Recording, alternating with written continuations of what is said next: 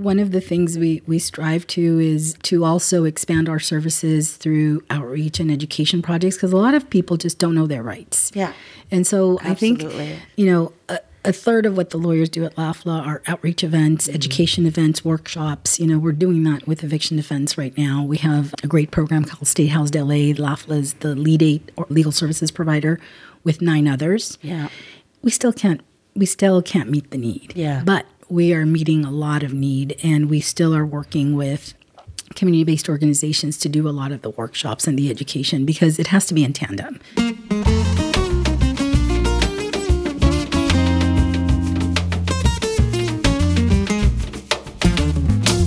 Hi, everyone. This is Sandra Muñoz, and we're back again with another episode of Law and Order Me Some Tacos.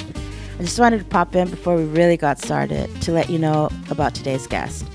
She is Silvia Argueta, and she is the Executive Director of the Legal Aid Foundation of Los Angeles. And we'll definitely talk about that with her and the important work that Legal Aid does. But I also wanted to let you know that I've known Silvia for many, many years. I think it's been about 30 years. I met her back in the early 90s when I started working at a law office, my first job at what was then called Litt & Stormer. And Silvia was a fellow there.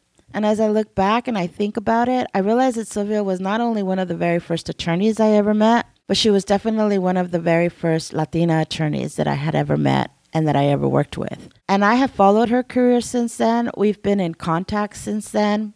And she has just done super important work.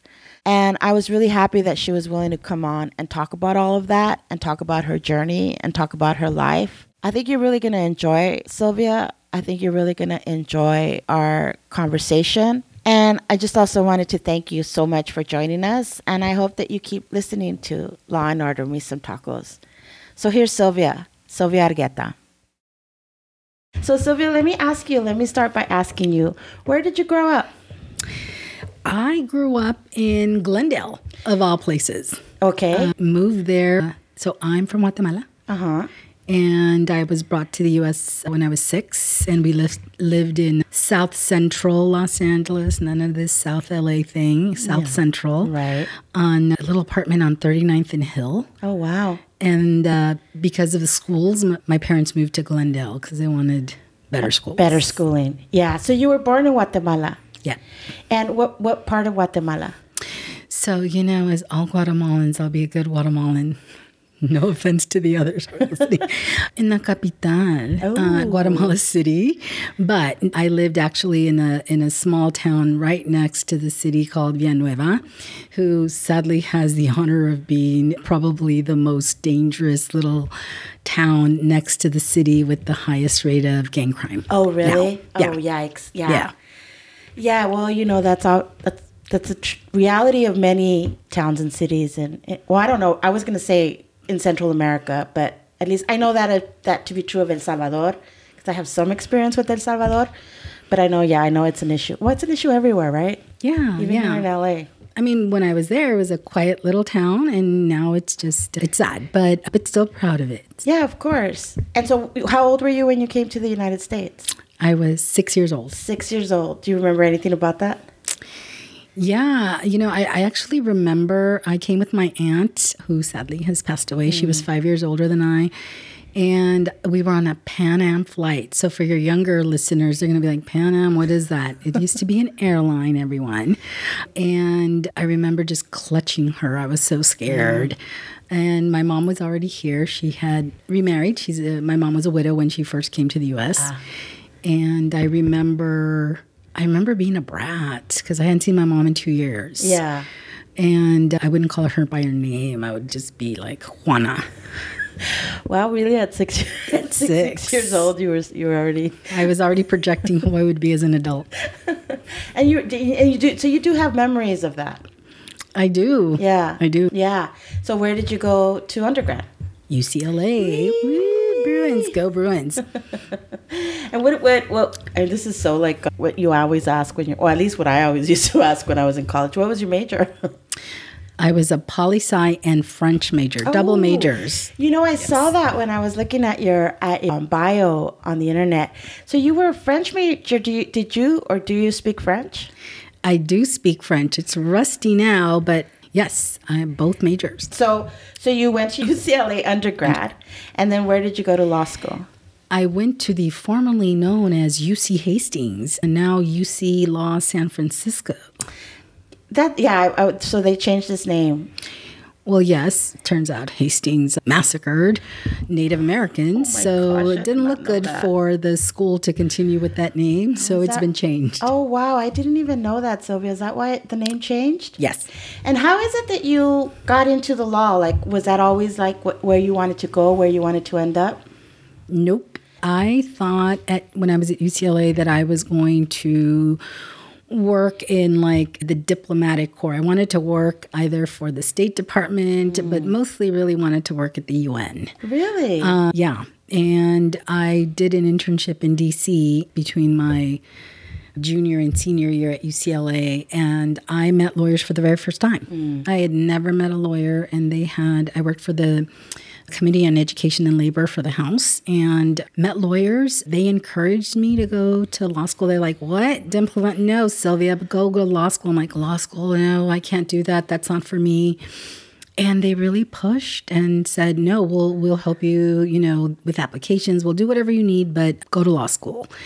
And I always ask them, like, why? They're like, because you are, and it was weird because, there's white people telling me, yeah, you're smart. Yeah. And you can do this. And we need more people like you. And I was like, what are these people talking about? Yeah. And I followed through because, a little encouragement goes a long way. A long way, doesn't it? And a little exposure as well, exactly. Right? Yeah. But let me ask, because it's really fascinating to me. So how is it that you thought I wanted to work for the United Nations? How did you get there? So I think it was because my parents it was a very, very political household, given that we came from Guatemala, the war in Guatemala, all politics were always talked about in our house. Mm. And I thought, it would be great to be part of this body that really regulates other nations and you work together for the common good, very, very lofty, starry-eyed young person. I thought, this is what I want to do. And that's why I continued learning French, actually, and I wanted to learn another language. And it was interesting because I actually did go to an interview, and they said, would you be amenable to learning Mandarin? And I was like, what? And I said, you know what, I would. I never have, which is a regret, and maybe I will. Yeah. But I thought it was just fascinating, and I think it was my parents. They had a lot of influence. They 6th grade and 8th grade educations, but, my dad, had all sorts, like he read the Quran, and he read all of these books based on politics in Latin America and talked about it and expected you to, just join that conversation. And my parents, listening to them. And so I thought, this is what I want to do. So that's just really fascinating because I mean, I don't know that I would have ever thought when I was, before, in high school or undergrad, I want to work for the United Nations because I probably didn't even know what the United Nations were at that time. But that's so interesting. So you ended up just applying to law school and going to law school. Yes. And what was your goal when you went to law school? What did you think you wanted to do, or did you have any idea? My only goal was to do public interest law. Mm-hmm. I couldn't even imagine what a big law firm was like, honestly. And right off the bat, I started working for the Homeless Advocacy Project at Hastings, representing folks in their administrative hearings. Oh, wow. They had a project, and I was like, yeah, this is exactly why I'm here. And I thought it was great, even though I can't say that Hastings was the best place at that time. There was a lot of racial tension. Yeah. But I thought, this is what I want to do. And when I got exposed to it, doing the volunteer work that we did and then interning, I only interned at public interest places. So I was at the National Center for Youth Law, which I'm very proud of having done a whole year there. But in my summers, I went to public counsel. Yeah. My first summer, and then I went and I externed my second year with Consuelo Marshall, which I think a lot of people I know did that, and I met this just fantastic lawyers who only encouraged me to continue doing what I was doing in terms of public interest work. And Consuelo Marshall was a United States District Court judge, correct? Yes. So you clerked for her? I externed. You externed with her. Oh, mm-hmm. That must have been an amazing experience. It was, especially because my supervisor was Mona Tautau, Okay, that name sounds familiar. Yeah, so Mona's legend. She at one point worked at Neighborhood Legal Services of LA County, yes. Went on to work at LISNIC at Western Center, and is currently, I think, at Equal Justice Society. I mean, some of the most important public interest agencies or legal services, right? Yeah. Oh, that's so great. Yeah. So, yeah. And then what did you do after you graduated from law school? So after I graduated from law school, I went to work for a small law firm called Litt & Stormer. Wait, I've never heard of that. Of them? No. I have heard of them. That's where we met. Exactly. Yeah. You were part of their... Oh, my God. The Fellows. Jeez, I was already going to forget. You were part of the Fellows, right? Yes. That's where Silvia and I met because my sister, Olga, was a paralegal at Litt & Stormer. She was Dan Stormer's paralegal. Yes, she was. And she got me a job there. My initial job there was like 2 weeks to review documents in the slumlord cases because they had like a room full of boxes. And they brought me on. Olga got me the job just to review documents. And then that just became a law career. It just became a law career. I remember. You were just a baby. I was. I had dropped out of USC, and my sister was like, oh, no, you're going to get a job. It sounds like Olga. Yep. You're not just going to flounder around. Yeah. And then what did you do after Litt & Stormer? So after Litt & Stormer, I honestly thought I was going to go work at the Federal Public Defenders because Barry Litt was just awesome. And he actually arranged an interview for me with the public defender at the time, who by the time we got back to the office was like, Silvia, we'd love you to join us. But fate intervened. And a friend and colleague, Robin Toma, had called me and said, we have an opening at the ACLU. It is rare to have an opening at the ACLU. You should apply. And I'm like, the ACLU? No, I don't think so. And he really encouraged me to do this. Again, who encourages you, who pushes you, who sees you. Yeah. And I said, all right, for the heck of it, I'll apply. But I already kind of have a job offer. Right. So cocky. And I interviewed with them, and it was the scariest interview I think I've ever had. Why? Because they don't interview like, what's your goal in 5 years? They're more like, okay, these are these constitutional law cases and principles that they want you to talk to. And it was a panel of them. And I was like, you are scary people. Yeah. But I enjoyed it, you know, and I think having Ramona Ripson, who was the executive director at the time, sat in on the interview and just watched. And Paul Hoffman, I mean, these are all my heroes, right? Yeah, right. Paul Civil Hoffman right. and you know, Carol Sobel was there at the time, and she was just amazing. And so when I got back, I was trying to weigh it heavily, and I went back to Judge Marshall because, you know, all her externs and definitely her clerks keep in touch with her. And I asked her for guidance. And in the end, with her guidance, I chose to go to the ACLU. Right. And was that what she recommended? Or Yeah, she did. Yeah. And do you have any regrets about that, looking back? No. You know what? I don't. Yeah. I don't. And, you know, it was weird because in law school, I was like the crim pro person. I was a tutor in crim pro. I loved crim pro. But I don't. You know, I think it exposed me to public interest law in so many ways. And at the ACLU, I did such a variety of cases. It was always interesting, always good people, smart people. Yeah. And I don't regret it. And so how long were you at the ACLU? A little over 6 years. Oh, wow. And what kind of law, what did you do there?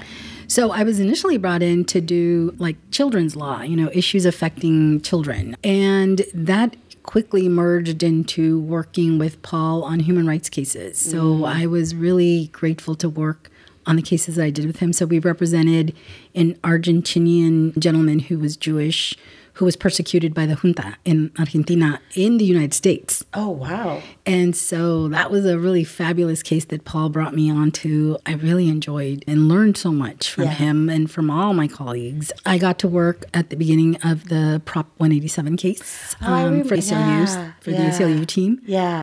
So I was in charge of clients. I think I've always been very client-oriented, so I was in charge of finding the right plaintiff that would get us that TRO. Yeah, because what you were trying to do was Prop 187 passed, right? It did pass. And then you were trying to get it stopped before it could be enacted. Exactly. That's a really rough legal way to explain it, but I think it does paint the picture. It does. You filed a lawsuit that sort of you got to, you said TRO is a temporary restraining order, yeah, meaning it wasn't going to be put into effect. That's right. And it was with MALDEF, of course. Mm-hmm. But I was at the ACLU at the time. And so I actually found the lead plaintiff, which was, he was a little boy who was at Children's Hospital. He had gotten into the cabinet in his house and drank Drano.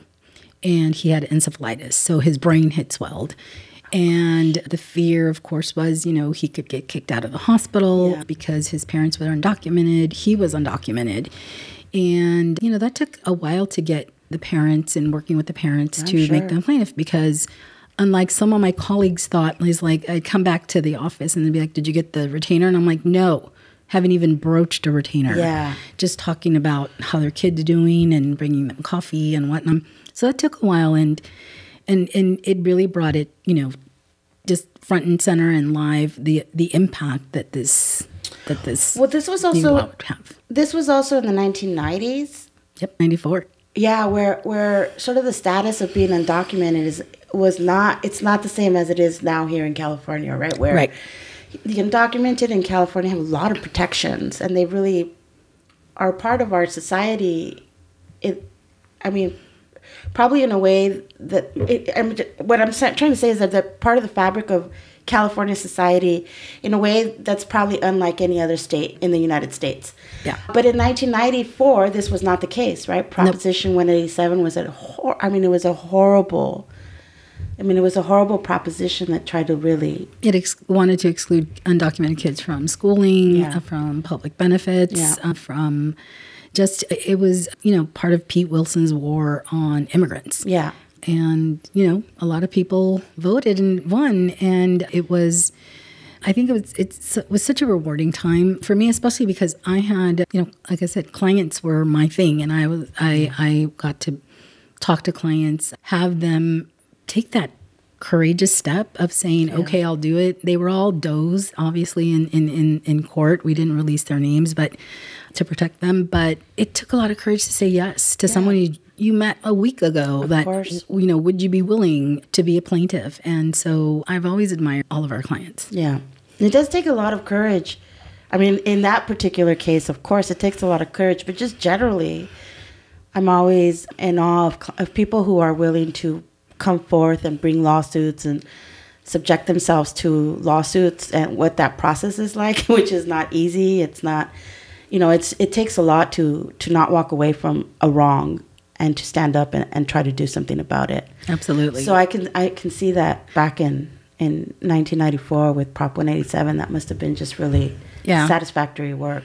It really was. And then I was a jail lawyer for 4 years. Yeah. And that was an eye-opener where you would never wish any man that you consider a friend, a brother, a relative, anyone like that, you would never wish that on them, because the conditions in those jails is just terrible.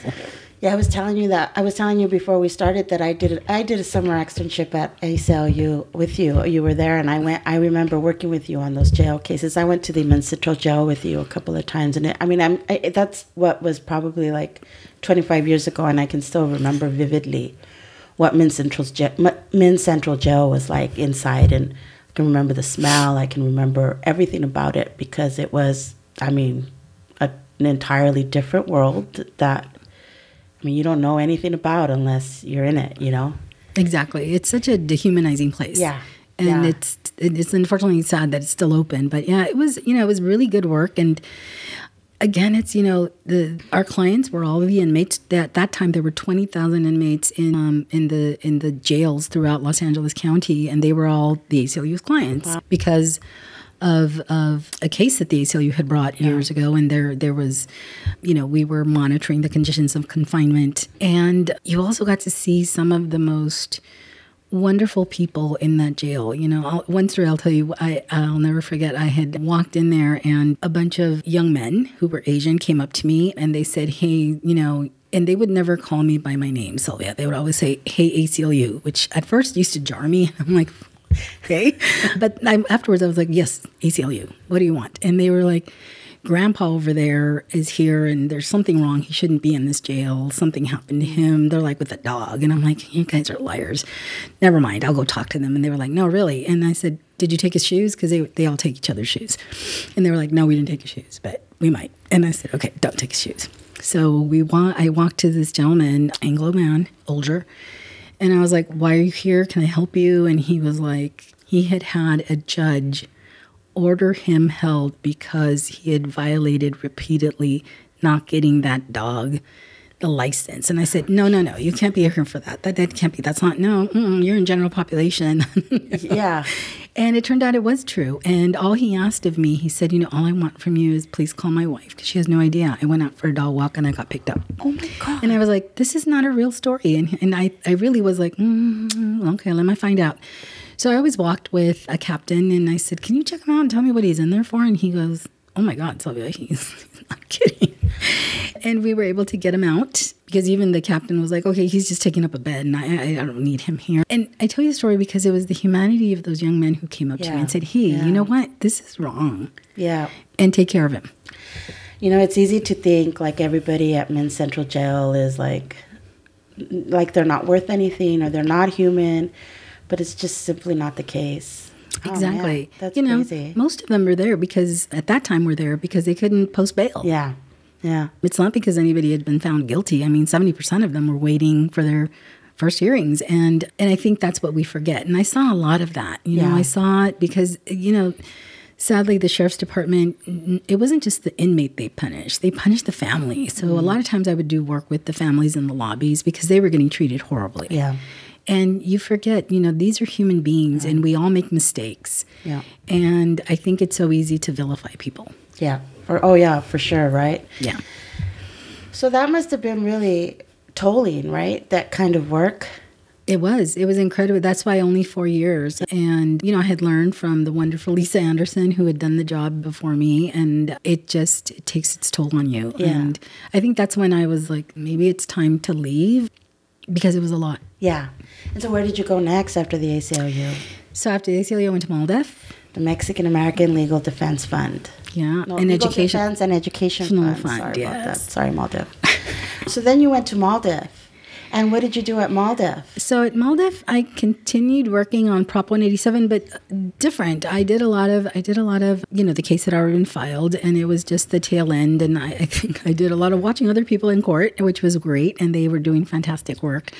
I did an employment law case. I wasn't there long. Bruce Iwasaki, who was the executive director at the ACLU, at LAFLA. Yeah, at LAFLA. Yeah. Big faux pas. At the time, he and I had met during the Prop 187 case because his law firm, O'Melveny & Myers, was pro bono counsel. And so I'd gotten to know him. And, the public interest world is we all know each other. It's a very small world. Yeah. Nanvera was working for him as his associate at the time. And Bruce heard I was leaving from MALDEF and said, no, come work at FLA. And I kind of blew him off because, you're so cocky after working at the ACLU. There's hierarchy amongst the public interest organizations? Is that what you're saying? I guess so.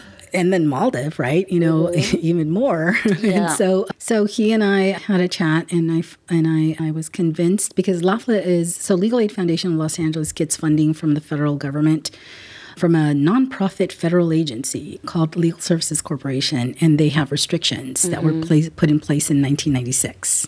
Under what president?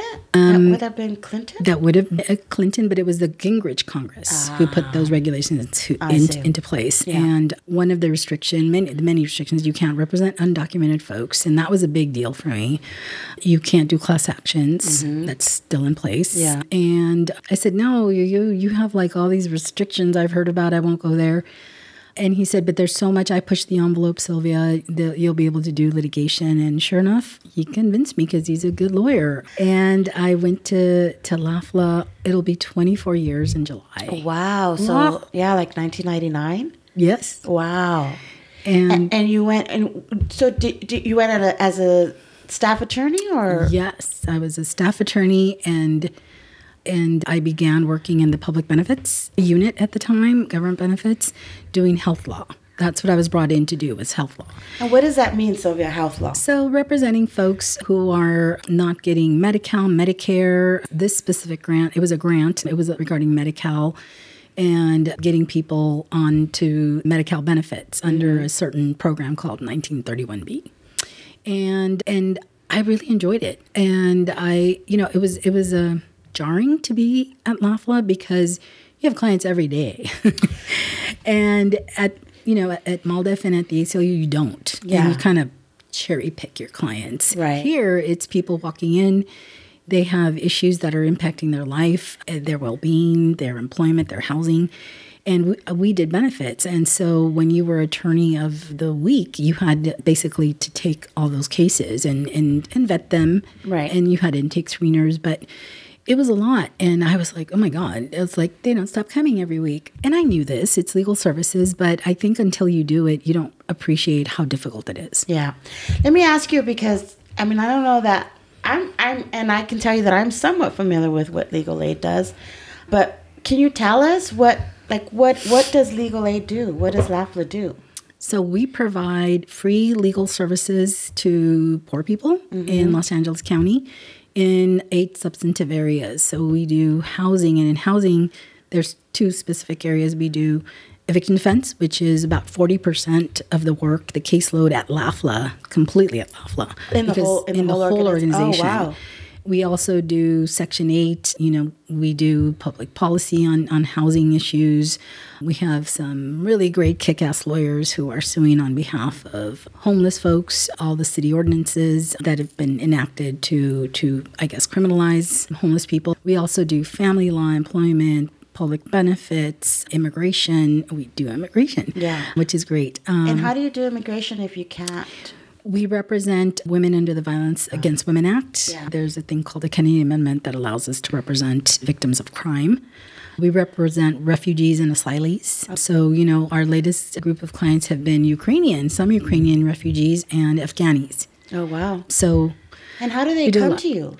You know, we thankfully we work with a network of advocates in Los Angeles, and we've been doing the representing of refugees and asylees for as long as I've been at LAFLA. Mm-hmm. It's a niche practice that we have. And, you know, we've have some lawyers who've been there forever who really are the experts in these areas. You know, Michael Ortiz, who started the Immigrant Rights Office in the late 80s at LAFLA, has been doing this. And so LAFLA's always had this practice, and we continue to have the practice. We used to be, so National Immigration Law Center used to be a part of LAFLA, but because of the NILC. Oh, really? But because of the restriction, they broke off and became their organization, and Peter Shea took it. Right. Yeah. Oh, I didn't know that. Yeah. Yeah. And so then I know you said that you provide legal services to the poor. Do you have to qualify for services from legal aid? You do. What are those qualifications? So you have to be financial eligibility, so 125, now 200, up to 200% of poverty level, which, you know, it in real numbers, if it's a family that makes about $24,000, you qualify for our services. Mm-hmm. The 200% of poverty level lately has been something that both the State Bar, that gives us funding, and other funders, City of Santa Monica, we can represent people that are a little higher income, but you're still poor, very poor. And you also have to, you know, of course, we look at your immigration status, which is the hardest one. But, you know, as I said, we do represent undocumented folks that are getting VAWA benefits. You also assets, you know, when most poor people don't have a lot of assets. And so there's a criteria that we have to qualify folks. And, you know, right now, about 1.3 million people qualify for our services, and last year we worked with 100,000. Oh, wow. Wow. So 1.3 million in the County of LA. Mm-hmm. That's a lot. Well, that's a lot of people. A lot of people. And the service, once they qualify, the legal services that are provided to them are free? Yes. Completely free? Completely free. Oh, wow. So family law, what kind of family law do you do? We do mostly domestic violence. Mm. So we work with a lot of survivors. Yeah. Representing them, getting TROs. We have an Asian Pacific Islander outreach project that has really blossomed and really helps the AAPI community with domestic violence issues. And so work with a lot of survivors there. But any survivor that qualifies under our plan. We have other legal aid programs, you know, in Los Angeles, as you well know, Neighborhood Legal Services, a wonderful partner of ours who also is a sister organization. So, you know, we all try to fit the need, but it's a lot of people who have need who don't get benefits of having a lawyer. Yeah, because lawyers are expensive, and, you know, I mean, they're expensive. Yep, they are. Yeah. Yeah, you know, and I think that one of the things we strive to is to also expand our services through outreach and education projects, because a lot of people just don't know their rights. Yeah. And so absolutely. I think, you know, a third of what the lawyers do at LAFLA are outreach events, mm-hmm. education events, workshops. You know, we're doing that with eviction defense right now. We have a great program called State Housed LA. LAFLA is the lead aid or legal services provider with 9 others. Yeah. We still can't meet the need. Yeah. But we are meeting a lot of need, and we still are working with community-based organizations to do a lot of the workshops and the education, because it has to be in tandem. Right. One thing, you know, you learn quickly in legal services is no one can be siloed, because if you are, you really are doing a disservice to poor people. So we have to learn to work with each other and really move an agenda forward. So when you say that, nobody can be siloed, like you can't work in isolation. You have to be open to other organizations and work with them. Absolutely. Yeah. You know, we always partner. When you don't partner, then you're missing something. Right. Yeah. And so literally, like, people walk into the various offices you have in the county of LA to seek services. Yes. Yeah. Every day, our offices, I'm at the headquarters in Westlake on 8th and Union, and on Mondays it's crowded and lots of clients seeking services, especially as we've opened up post-pandemic. We're not even post-pandemic, but as we leave this pandemic, yeah. The lobbies are always full, and there's so much need, and I think that's the hard part. You know, we do a justice gap study like every other year with our funder, LSC, and for every person that we help, we can't help one. Oh, man. Yeah. And that's just, we need more legal aid lawyers, but we need more funding. Yeah. And how many lawyers do you have? Good Lord. I believe we've now hit our 99th lawyer, and we have 246 staff. Wow. That's a really big organization. It's huge. Yeah. It's really huge. It is. And you're in charge of the whole thing. Is that right? Yes, I'm in charge of the whole thing. How did you get there, Silvia? How did you were a staff attorney, and it's actually a very interesting, weird story. I became a senior staff attorney the year after I started, and you know, LAFLA was unionized, right? So when I got there, I was like, "Why do we have a union? What's wrong with these lawyers? Why can't they represent themselves?" And people were like, "Shut up!" They literally were like, "Shut up, Silvia." And so I was part of the East office doing government benefits, but because I was involved in the union, I also got to meet board members. When we were bargaining, we'd hear about them. We'd have a lot of meetings. Bruce was very big on, you know, bringing board members to meetings and whatnot. We also did presentations in front of them. When Bruce decided to leave LAFLA in 96, I was part of the transition committee. So then I really got involved and got to meet board members. Mm. And we had 2 transitions in 2 years of executive directors. Oh, really? Didn't quite work out. And so I was surprised on a Sunday evening to get a call from a board member who said, "The executive director has left, and we'd like to appoint you as the interim executive director." And I literally dropped my cell phone. I was at my mom's, and I was like, "What?" And I said, "I thought you just said, you know, that first of all, the director left, and you want me to be what?" And she said, "Yes, Silvia, we really would." And I said, No, you know, there's so-and-so. I named, like, every manager at LAFLA, and they were like, "Okay, we're calling you." And I said, "Can I think about it?" And they literally said, "You have 2 hours. Really?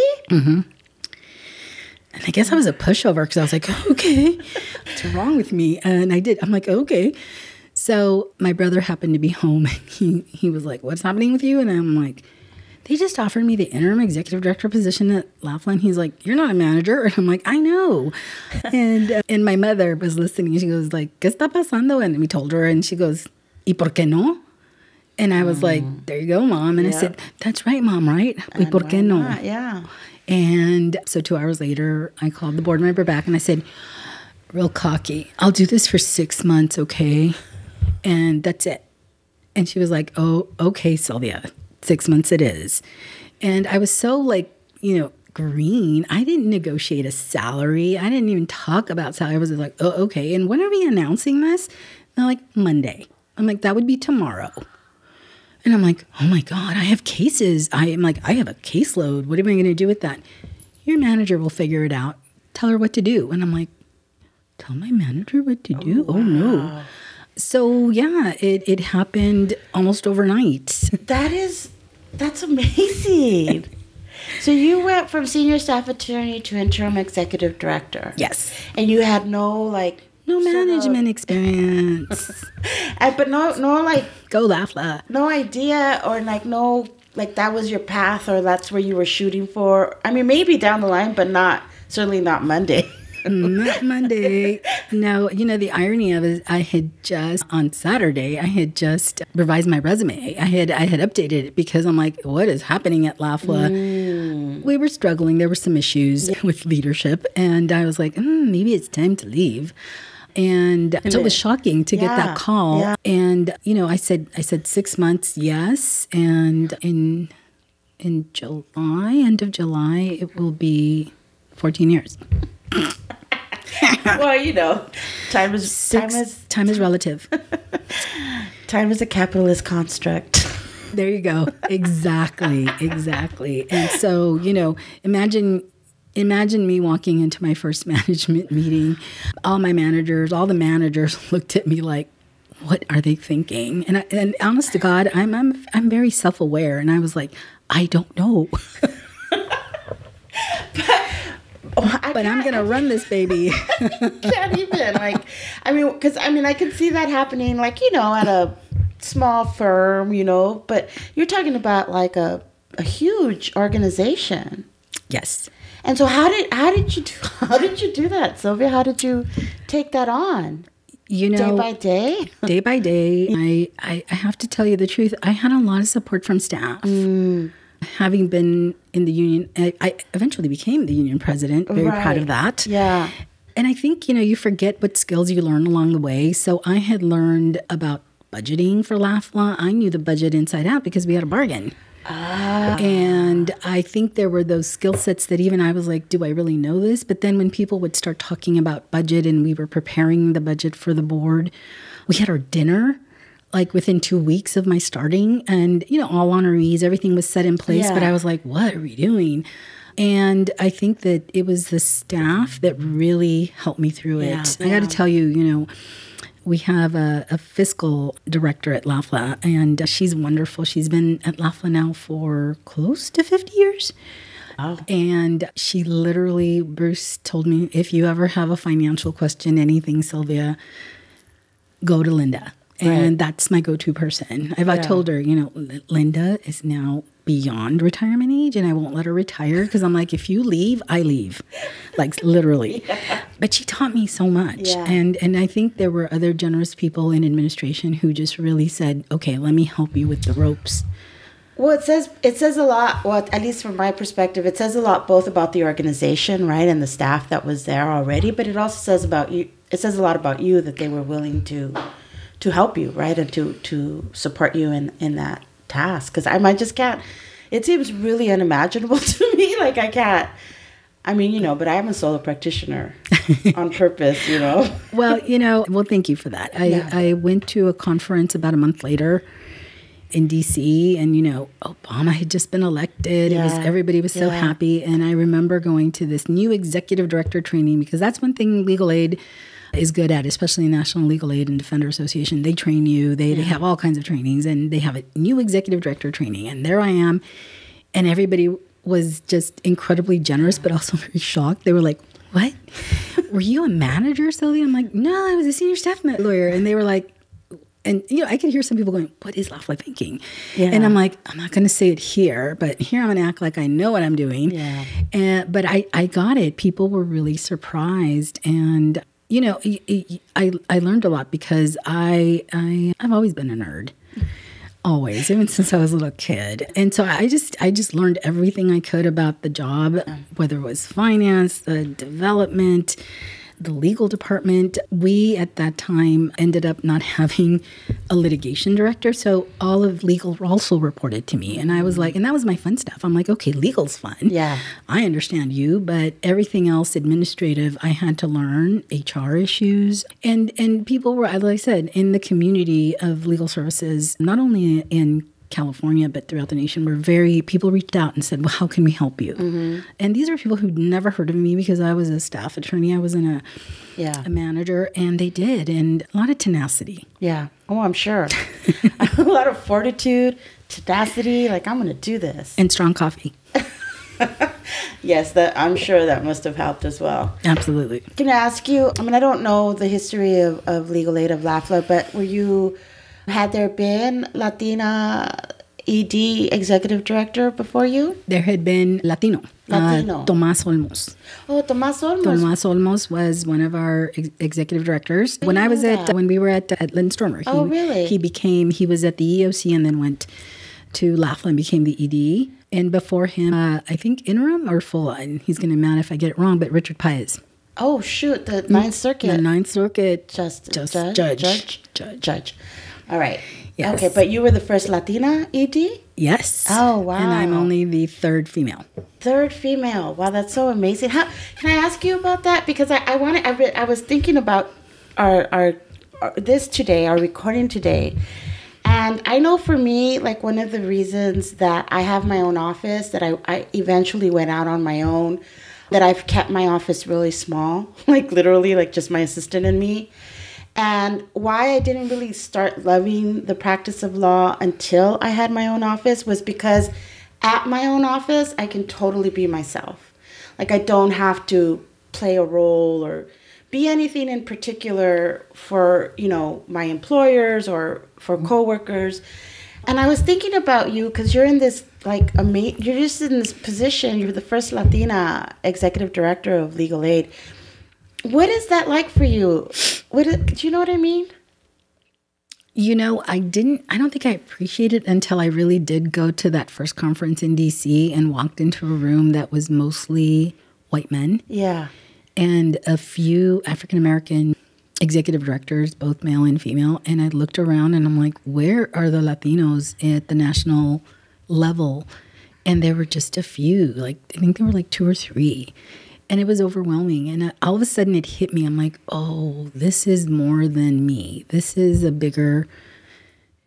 our community. And, yeah. And it's representing. And it was overwhelming, I think, at that conference. But I came back with a sense of mission of, I better do this right. Yeah. Because I'm representing a bunch of people. And my board is they've never said anything about my race, but I really felt this sense of, I want to make sure they know that they did the right thing. Mm-hmm, mm-hmm. And that was overwhelming. And it still is, because we're still very unrepresented in legal services throughout the nation.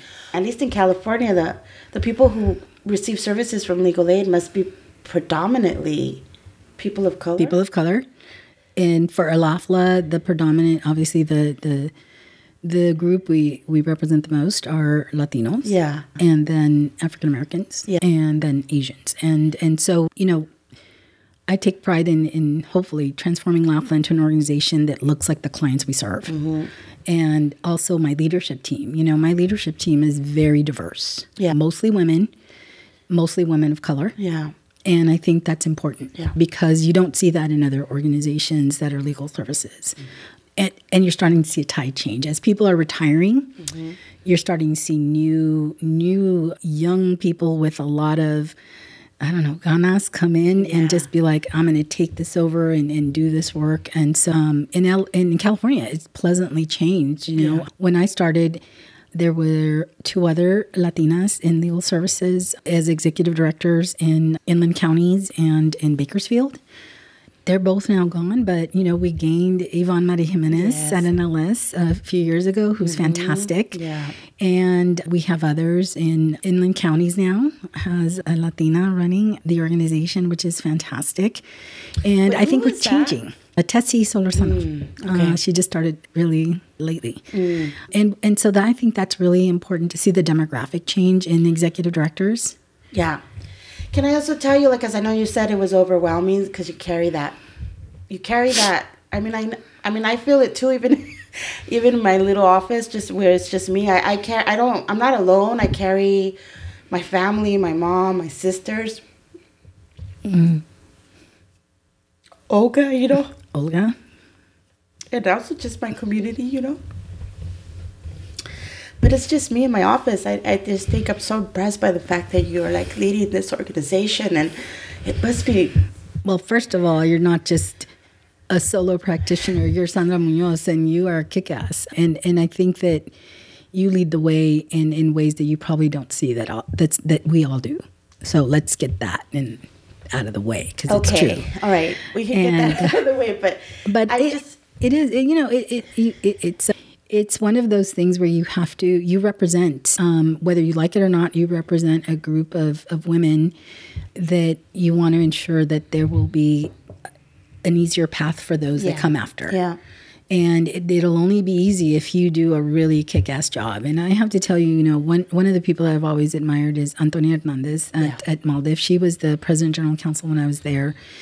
And she's an icon because she really brings a group of women up, right, and that have grown up with her, that have learned from her and gone into leadership positions. And I'm grateful to her because things she said when I was at Maldives resonated in my head about how you show up. Yeah. And how you represent and how you have to be more than just good. You have to be excellent, and I mean, she's shown that. I mean, look, Tom's been there for a long time, and he's wonderful. He's an excellent president general counsel, and he was my boss when I was at Maldef. And so I think that it is how we show up as Latinos and how we lead, because other people are watching us. Yeah, I know. But isn't it exhausting?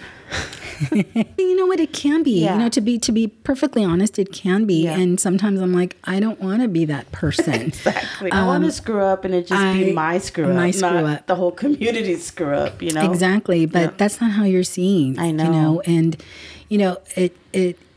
We all are. I always say we're all a bunch of little fish, big fish in little ponds in legal services. We think we're like the end all be all of the country in terms of the work we do, and we are. Yeah. But I also think that when you see that the demographics are changing and that we need to ensure that the next generation is really representing, it only will happen if we've shown our boards, our community, that we lead with integrity. Yeah. And that is always there. So it is. It's always there. Is it a burden? Absolutely. Mm-hmm. But you know what? It's a happy burden, and it's a privileged burden to have.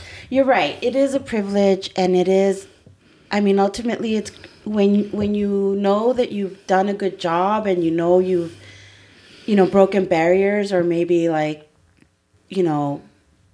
it's very satisfying to know when you've done a good job. Or for me, I always more so before the pandemic, when you actually had to go places, I always whenever I went to a big firm for a deposition, it's inevitable, either the assistant to the attorney working on the case or the receptionist was Latina, or in court, the clerk is Latina. And not always, but you can always sometimes see this little connection that they had with you or you with them, because there was just this kind of especially if you had been doing a good job, the assistants to these big attorneys, there was just all you could sense. And maybe I'm delusional and nothing was happening, but you could sense their pride or just a connection, because they were happy to see an attorney, a Latina attorney, doing the work. I think there is a connection. I think I've had those moments in firms. My board members, for the most part, come from big law, mm-hmm. and I have to go visit them. And when I do, and I'm like, I'm Silvia at the reception, then they look at you like, oh, yeah, and especially after the title, and I'm like, oh, and they're like, there's just a smile sometimes that they give you, and and you do that even with the folks who are the cleaning folks, or the folks who are they actually have kitchens there at firms, and the folks that work there look at you like there's maybe I see it too, and maybe it's not there, but I see a little tiny hint of pride. Yeah. To see that you're on that other end and you're there. And it's important. I think that's why representation really matters at all levels. And so, being the ED of this organization has taught me to not be so afraid to put myself and to toot my own horn, because I never do. And I think that's the one thing my staff, managers, other people say, Silvia, you're doing this. And I'm like, oh, okay, I won't talk about it. And I think I would disappoint Antonia Hernandez, because she's like, get out there and show people who you are. But it's hard for me. It really is. It's hard for me too. Maybe some people would not agree with that. But I think that's changing, though, with the generations, because I do think like the generations after us are much better at, you know, celebrating themselves, which is great, which is really good. And it's important because there's just, I mean, why not, you know? Exactly. But I also think you should celebrate yourself, because I mean, it's super impressive that you are the executive director, that you've done what you did, especially now that you've told me how you became the executive director and how you took that on. It's super impressive, Silvia, and I just think it's really great. Thank you. I congratulate you. I appreciate that. I really do. I really do. I mean, we've come a long way. We have. Remember, from Litt & Stormer. But you know, it's, as I said, it's who gives you encouragement and who loves you. And you and I have this special connection of not only having met when you were a baby, but having your sister. You know, Olga, as you all know, has mentored and taught so many young lawyers who are now doing wonderful things. You know, she was always my cheerleader, and no matter what I did, well, except when I did a filing wrong, but she taught me that, you know, she's like the person who put me in a copy room and said, this is how you do a filing, why it takes so long to put it together, because in the old days you had to staple things in blueback, none of this e-filing easy stuff, hole punch. And she taught me, and she said, that's why you have to give me the brief at this hour, otherwise you know, we're running red lights to court, which I really enjoyed with her, running red lights. She taught me well. So I mean, Olga was my first paralegal when I worked at Hatzel and Stormer out of law school. And yeah, trust me, she taught me everything that law school didn't teach me about filing and deadlines and when to give stuff to your assistants so they're not going crazy, doing things at the last minute, you know, and not, you know, because that's a really big burden for them too. No, she taught me so much. That's why, you know, I get really emotional when I talk about her, because I wouldn't be an attorney if it weren't for her, you know? Yeah. I know. Yeah. I wouldn't be the attorney I am if it weren't for her. Yeah. And then she went on to work at Neighborhood Legal Services for many years. And I love hearing, my sister passed away about a little more than 2 years ago. And I love hearing stories about her, you know, about her, how she could. Okay, my sister was really great. She was a really hard worker, but she was also really crazy. She was also really crazy and really funny too. She was hilarious. She was so funny.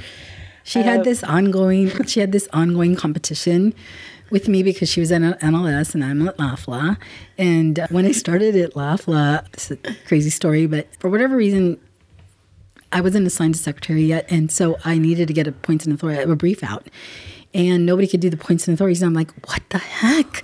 So I called Olga. Yeah. And she, I think at that time, was at Hansel and Stormer, and she did it for me. Oh, did she? But later on, when she was at NLS, would always go, yeah, because, you know, you had to call me, Silvia, and because at NLS, we have the skills. And I was like, wow, shut up.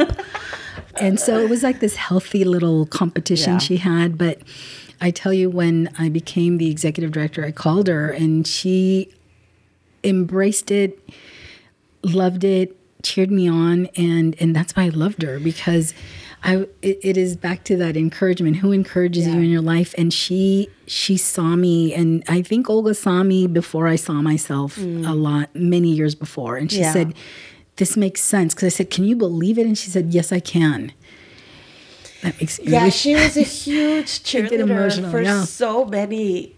She loved Latina women, Latina attorneys. She loved just encouraging them, and I've heard so many stories from so many people, because a lot of people pass through NLS. Yeah, and I just I wouldn't, you know, I wouldn't. There's just no way I would be an attorney without her, because she got me that job at Litt & Stormer, and she thought I was floundering after I dropped out of USC. I love her, love her. No, she wouldn't. You know, it's amazing to me just how many people she did mentor. Yeah, I know, and I sure hope we all told her.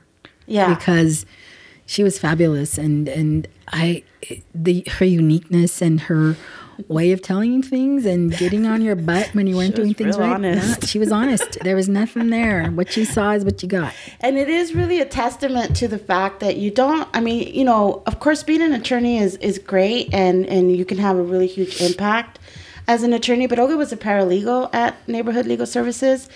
And she worked in many departments. I know at some point she worked in the domestic violence department, and she had such an impact in terms of like clients and services and the attorneys. And she just really was gung-ho about her job anywhere she was. She always wanted to be like a really good worker, always. Always.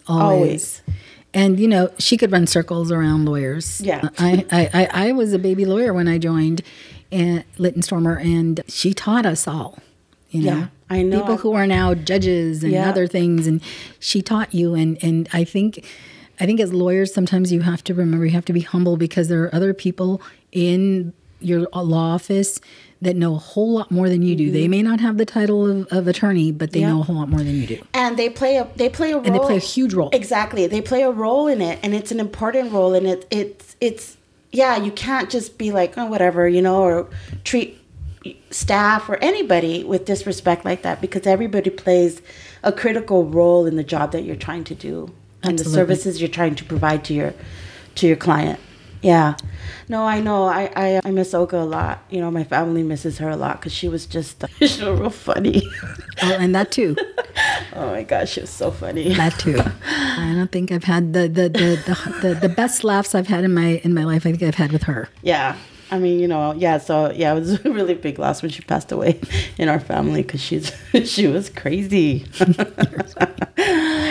right. Well, yeah. And yeah. Oh, Olga. It's going to be her birthday in a couple of days, so happy birthday to her. Happy birthday, Olguita. Yeah. Loved her. So let me ask you, Silvia, because we're going to start talking about some also very important things like food. That's really important. I have been to Guatemala, and I have been to the Pollo Campero in Guatemala. Please stop.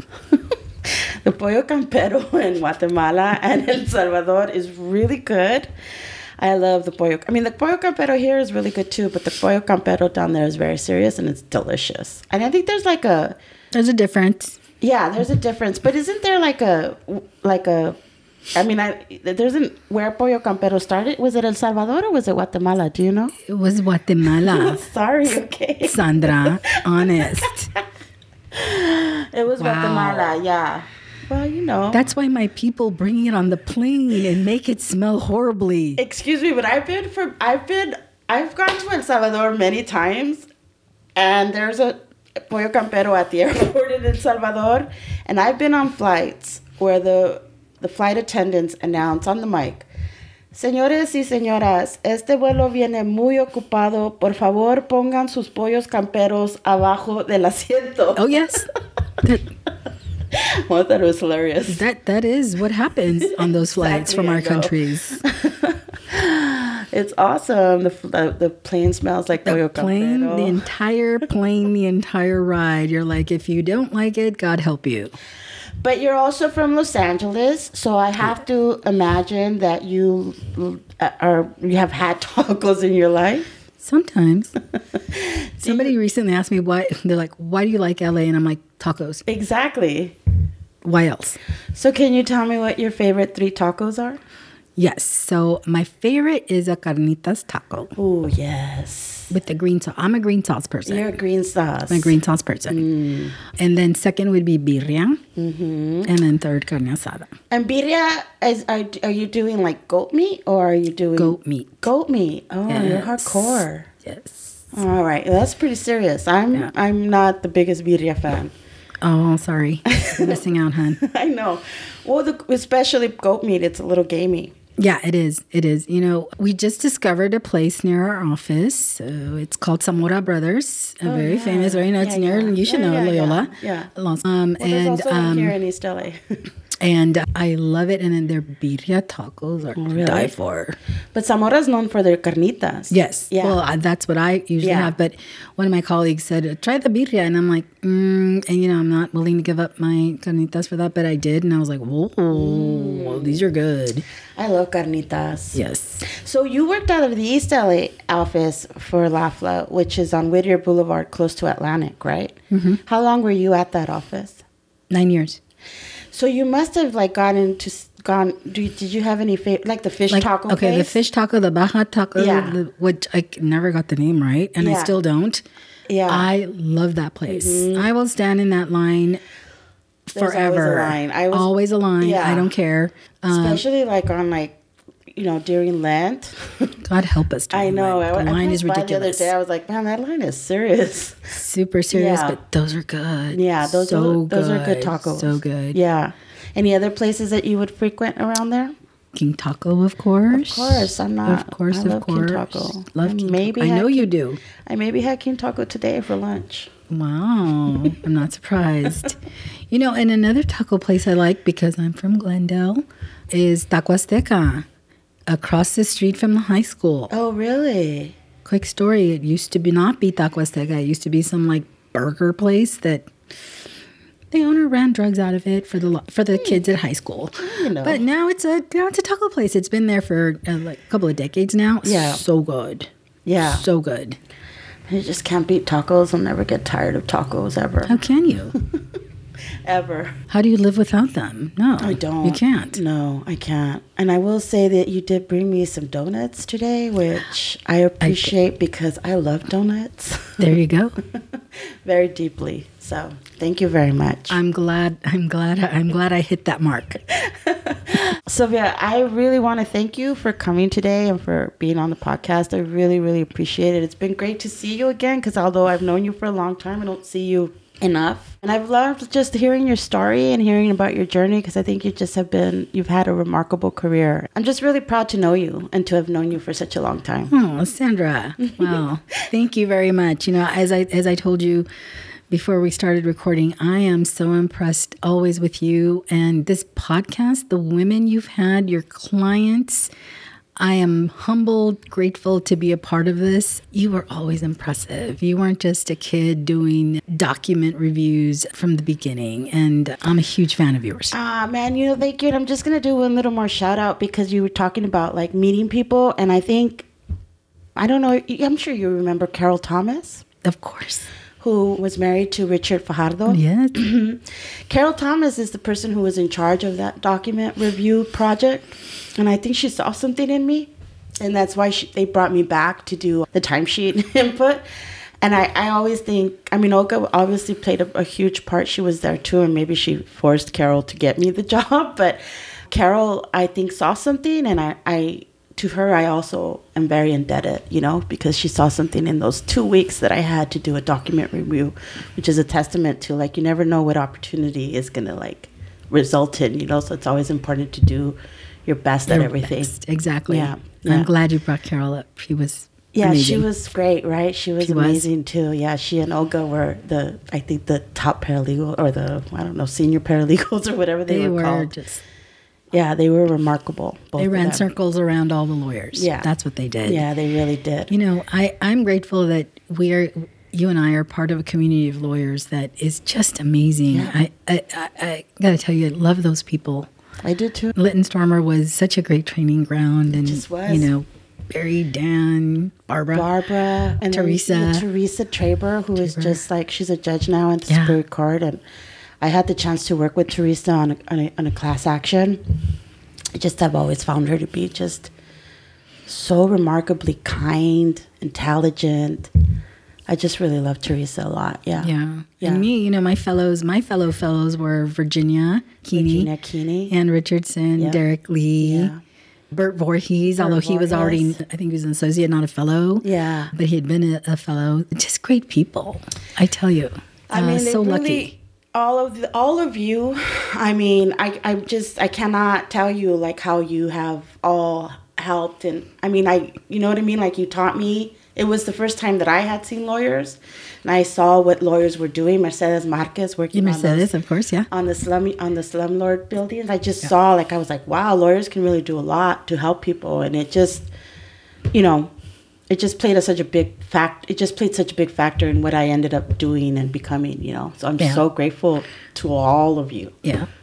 Yeah, you know, I wouldn't have learned housing without Mercedes and Mirtha. Mm-hmm. Mirtha Ocaña, who recently passed. I know. I tell you, she was a dynamo too. Yeah, and, I mean, she was no one knew slum housing better than Mirtha. No, and I remember, like, because I spoke Spanish, so they eventually, after I was inputting timesheets, I started interviewing the tenants in the slumlord buildings, and it was just like, you know, horrible conditions. Like, I just remember having to ask people, like how many roaches have entered your ear, how many rats have fallen on you. Like, I just got a taste, like full on, right from the beginning when I was very, very young, about what civil rights was, what a civil rights lawsuit could do, how it could impact the most needy people or the most people in need. Yeah.